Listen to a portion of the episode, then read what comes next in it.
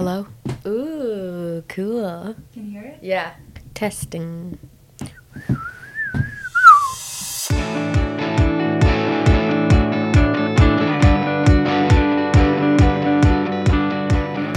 Yeah, so um, my first curiosity around around growing up and like always thinking about Canada, what country it was, was oh wow, it's the it's an ultimate like the most developed country in the world.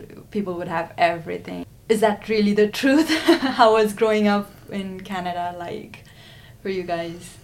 Because you guys were born here and raised here, so how was it? Well, I agree that people can have everything here. Um, I like as I got older. I mean, we weren't we weren't wealthy growing up, so Yeah. like I was really used to not having access to everything. Yeah, just like, you know, things you might want your parents to buy for you and stuff like that. Mostly experiences. It was mostly like, oh, not being able to learn dance or uh, go to camp or stuff like that. But as I've gotten older, um, you know, then once you have your own job, and I guess I've just realized like here we just, everyone can live like a king and queen you know like because even if you're just middle class or like slightly lower um yeah i feel like you can have all your basic necessities and like i mean even just having a flushing toilet feels like living like a king in True. some way and like obviously True, there's because they don't have that in Nepal. exactly Yeah. like when comparing it to to like developing countries yeah you know like once as i got older and visited nepal or different countries and would come back to canada it's just like with the mild weather in vancouver and it depends what you prioritize and also what your responsibilities are obviously but as a young person that was something that i realized Mhm. so I think there's like material objects and stuff are quite available in Canada. Um, but obviously there's like a lot lacking in other ways. But as far as materiality goes, I don't know. This is such like this every time I say a sentence, I'm like, yeah, but, but so that was like just you know a thought I had at some point in my early twenties. Yeah. And, Could you share maybe like what was it like when you were like early tens or Oh yeah, as a like child, those vivid memories? Yeah. yeah, living in Canada Yeah, here. yeah. Um, I guess I felt until a certain age I felt like you know, I got along with other people, but around 10 we moved to Vancouver. Um, and then our di- wealth disparity kind of was a bigger focus because we Mhm. lived in a complex within a very wealthy community. And so I really noticed the difference between the personality of rich people and Mm-hmm. what it i guess what it i don't know just like how out of place i felt and like when i look back on it i think it was just because like i just couldn't relate to canadians most canadians unless they were poor or like from a different culture and had some like different understanding or about life but like just like regular canadian kids who had like grown up going to the same school in the same little suburban Mm-hmm. neighborhood I found really hard to relate to. Um, yeah, and kind of like. Yeah, wait, what was the focus of the question? so just just wanting to listen to how your growing how your experience growing up was. Like, yeah. did you have access to all the basic needs? Were you sort of feeling di- isolated, or were you like Right. felt towards belong to the community? right. Yeah.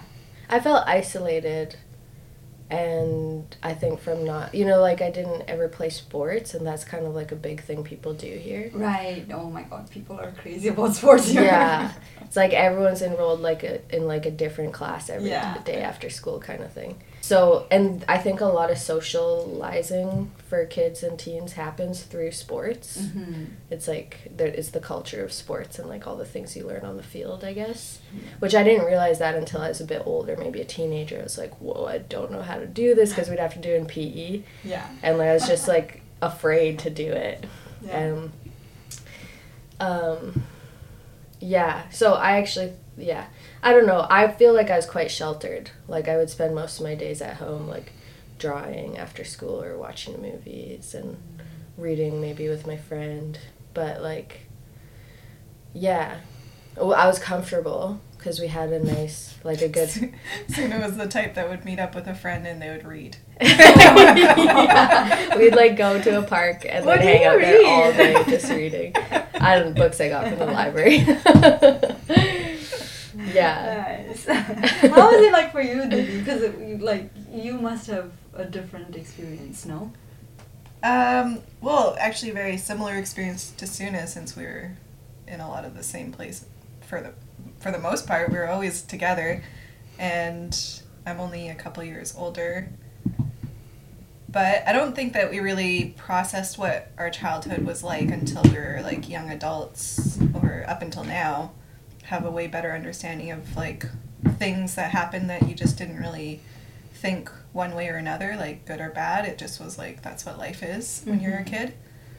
Um, but when I look back on it, it's easier to see that, you know, being from a different culture made us have certain unique experiences that weren't always shared depending on where we lived. And we had we lived we moved around a lot, so I think for um, a childhood experience, like we were at a different school almost every year for a while, and we went we lived in a lot of places around Canada, but we also went back to Nepal and spent time we would homeschool there. And I think doing that a few times at a young age helped us see how different people live in different ways. And since that was our family, it was like, oh, we can see that our family in Nepal lives this certain way and they have these certain priorities. And then coming to Canada, the priorities are very different. Mhm. And even as a kid, you can kind of see, like, oh, we're kind of spoiled in Canada. Like, Mhm. you know, if you think you're lacking, it's like, even as a kid, you're like, oh, I don't have this, and you go travel, it helps you see, like, oh, okay, that's like not very important. And, you know, going to Nepal, it's like, the toys are as simple as like having marbles, and then like, mm, Drooling over Marbles marbles, go go a fight long over way. it. I remember I used to be so angry when somebody took my marbles Oh, without yeah. asking. Oh. I just remember being like, I'm at a big disadvantage because I haven't been playing marbles my whole life, and I would always buy a sack of marbles and I'd Yeah. lose them all like really, really fast. I'm pretty sure our cousin Bebek was the one that would like win them all. yeah, for sure.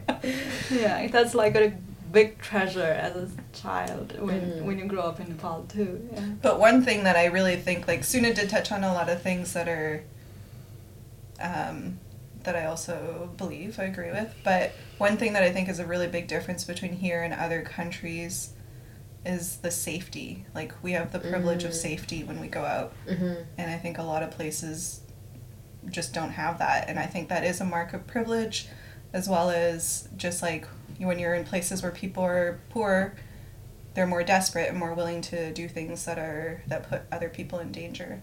Mhm. And so it definitely feels very different when we go back to Nepal, but even other countries just traveling. Um, Canada is very sheltered and very safe by comparison. Even though people will say that you have to be really careful and you do, you know, obviously have to be mindful of certain places, but even in the um, the most desperate neighborhoods in Vancouver, I feel I feel a lot safer than I have when I've lived in other countries. Mm-hmm. Mhm. Mhm.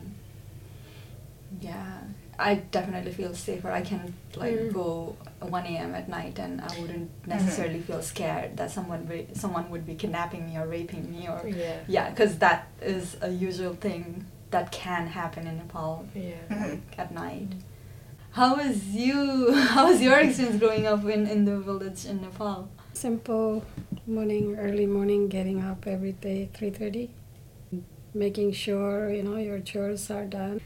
Um, then, you know, Kathmandu's different. Uh, living with other family, that's, uh, again, it's, uh, you know, you do your chores. If you do a mistake, you get gully. Um, always uh, felt I, uh, you know, I'm glad I was poor. Mm. That's what I can say because uh, if I was rich and I got everything, I think my life I wouldn't value the way I'm valuing now. Mm. Um, I don't remember being child, always been adult, which I feel good when I can help. And um, but safety, I didn't feel safe in Nepal. Mm. Always either somebody come and beat you, you hit you for no Mhm. reason. But uh, and also being Nepali, um, I remember I wanted to go to a restaurant or go to a store that uh, you know look at things, jewelry or anything, and they look at you and they said, "No, you can't buy this.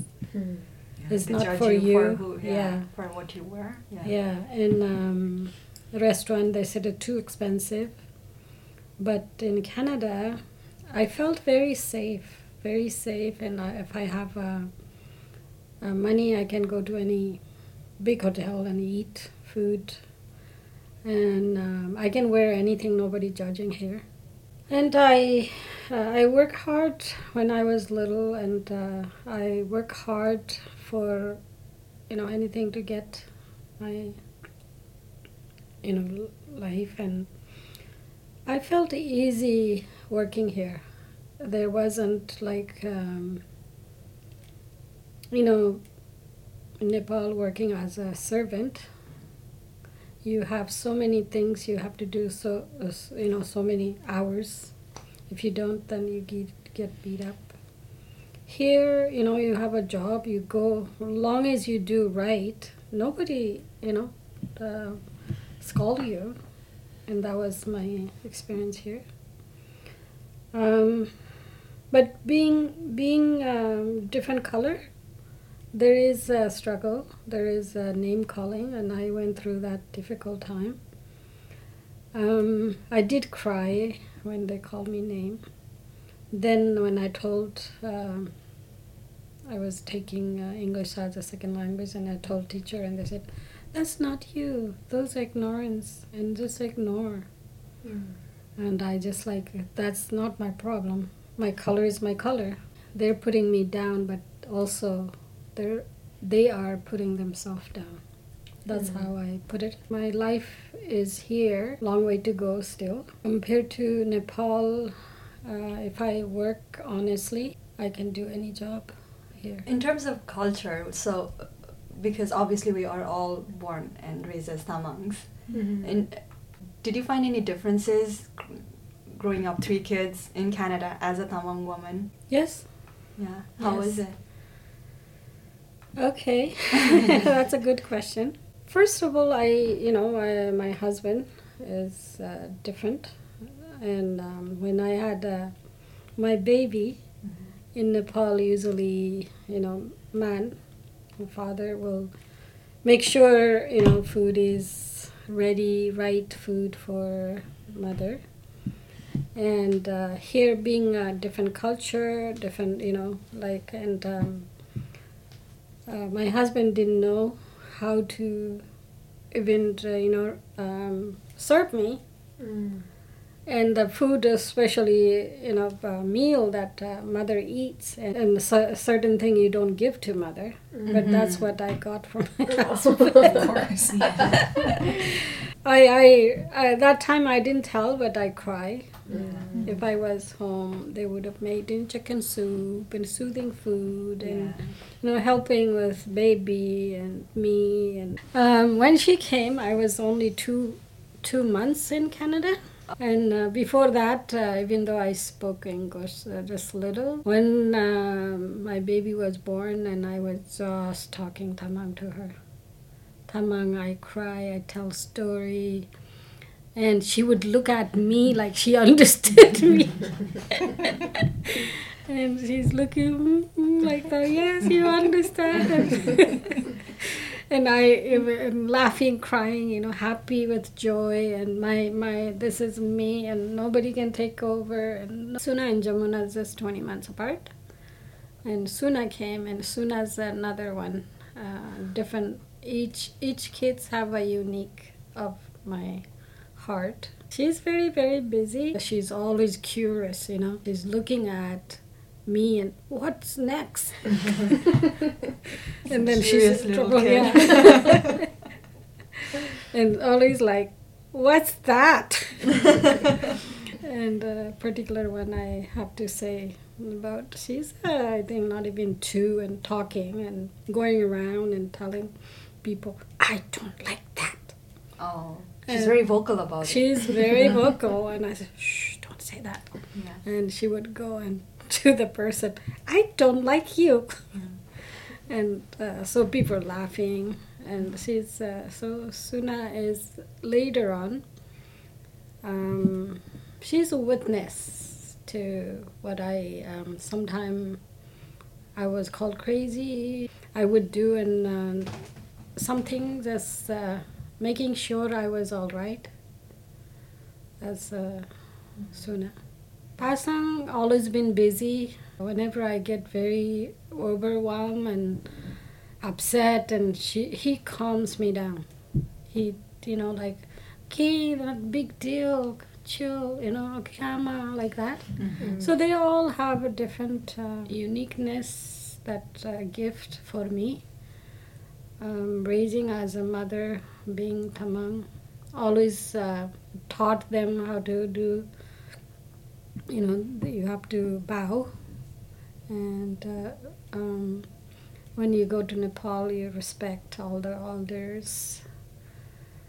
So that's what I, as a Tamang, Did you guys like ever feel like something was always forced to do and you never understood why you had to do it With the ceremonies? with the and stuff? ceremonies and how the cultural thing works in our brain?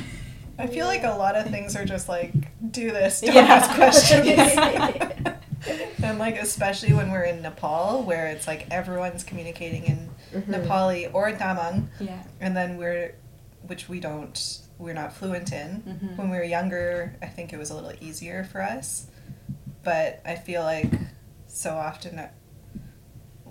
Just lately, the last couple times, few times that we've gone back and we've been in ceremonies, I was like, "Do this, okay, now do that." Yeah. And it's like there's no room for like explaining anything, and everyone's talking in Nepali, so you're like, okay. So you kind of just mm-hmm. feel like this puppet that's like moving along, mm-hmm. but also like feeling really like you get to be a part of something really special as well, and it's like something I think Suna and I both like really value that. So Yeah, I really value it, but I feel very alienated when I'm within it because usually, I mean, the last time I went to Nepal, it was just me. Mhm. I went on my own, and I never understood the context of what was going on. And even here too, sometimes when it's like all of us, and then you and Momo can speak Nepali, and so you and Emma and Agu are all speaking. Like I feel it's it's quite it's like very emotional for me because I just never understand what's happening, and it, and then I'm like, whoa, this is how it's always been,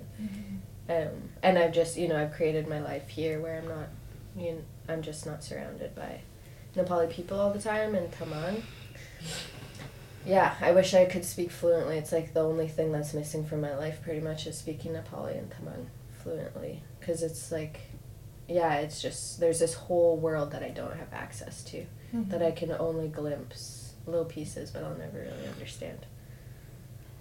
I'm a bit ashamed to say this, but I also feel the same way when Asu and Dad speaks in Tamang. Oh yeah, right, because you Yeah. can't understand. I don't understand Tamang. I like a little bit, but it's not the whole context. So yeah, in some ways I kind of relate to it. But next time I'll try harder. Well, actually, I've started. You do try really hard to explain all the rituals and stuff. Like you've that, that just is something you've naturally done a lot. Mhm. So I do understand some of the significance behind things more. You know, just even the stories about why this grass is used and Mhm. stuff like that. I feel like even us, we were never explained. Mhm. we were always told, you have to do this, and this is how ritual works. This is how ceremonies work. Like we are a generation of rebels, right? We ask questions with of why things have to be this particular way, and Totally. I think we've gotten more explanations since you and Momo have come into our lives than we Really? ever did before. How is that? yeah. I mean, I still don't know why we put dasai tika on Tika? dasai. Oh. Well, we, u- our our tika used to be red. We Oh, always really? did red, and then we changed to white. Tika is more and more I understand. It's a Hindu people they did. It's uh, but uh, our Tamang people, there was a war. There are lots of king, Mhm. and um, so Just like hundreds of years ago. yeah, and uh, there was Tamang king. They wanted to get and Tamang were very very smart and they can see what's coming. Mm. and uh, never you know the other side other king they wouldn't they couldn't tell how these people getting messages because it's our lama and bonpo they get uh, messages from other side Mhm. and uh, because of that they they tricked these tamang people to come down we have a meeting and uh, they uh, what do you call it Yeah, trick. tricked Yeah. to come down and they Decimate. Oh, Yeah. they- yeah. It's did trap. that trapped they and they trap. killed Mm. and those those tika was they were happy now we got rid of and uh, those tika is blood and rice Oh. And this is why tamang people don't want to celebrate dasai Oh, really? yeah yeah Tamang people traditionally had uh, Buddhism as religion, yeah Okay. as their main religion. So the tika is Hindu. hindu yeah, but the tika is a Hindu thing. yeah and it's a sort of a complicated thing that Nepal itself is a secular country, but Mhm. 80% of them are Hindus. Mm. So the minority group, which is Buddhists and Muslims and Christians, Mhm. they sort of are blended in their culture anyways, because Hindus are part of their everyday lives, Mhm. Yeah. and whatever they celebrate, they tend to celebrate because Mm. it later when there was like one Nepal. The king kind of tells everybody that you celebrate everything, we Mm. celebrate each Mm. other's diversity and whatnot. Oh, But mhm. I feel like we were not given a, even a chance to celebrate our diversity. We were just Mhm. told to concede to Mm. the maturity kind of thing. Mhm. So because of that, um, well, the tika was always blessing, blessing, but not with a red. And uh, so I, I'm not putting on that red anymore. I, I took vow, vow on. I'm not gonna put red, because one is respecting my ancestor. That's a, as soon as red remind of blood, our people who got killed and then other is uh, just to blessing is you don't need a red Uh, there was no red powder in the village Mm. and we just did uh, yogurt and tikka that's the, that's a blessing so the answer to your question why we have a tikka so more in a dasai time is you uh, oldest person gives you blessing more rice on your head forehead and that many blessing you get Mm. and that was an auspicious uh, way of celebrating uh, every year, once a year. That's the ritual they did. And then there, the Hindu side is other again is a celebrating of getting rid of devil Yeah. Mm. and uh, celebrating of uh, good um, life after working hard. So getting rid of enemy and celebrating altogether Yeah. goodness. Hinduism has a lot of stories Mhm. related to Dasai Yeah. and Tihar, Mm. which is like the biggest celebration even today because that's when we get the longest holidays. Yeah. Yeah, two Yeah, weeks. Two months? Oh, two weeks. Two weeks. We used to get one month, like whole What? month of October. it was so happy time. One month holiday. It's a combined with uh, Dasai and Tihar. Yeah. oh, okay. When So- we were growing up, the only thing I used to look forward to was the one month holiday. I guess it's like our Christmas holiday. It makes Yeah. sense. Yeah. Yeah. I, I- got yeah. too. In a village, you work, work, work, work. And these three days I look forward was uh, as a children. Mm-hmm. Three days you raise, you know, you keep those grass not cutting, grow long. For those three days, you cut, and when you have a lo- you know long grass, you fill up your doko very quickly, and uh, animal will be getting eaten, and we get to play, Mm. and that was my biggest childhood Game or- time. yeah game time friend you get to uh, play swing and Yeah. visit your friend.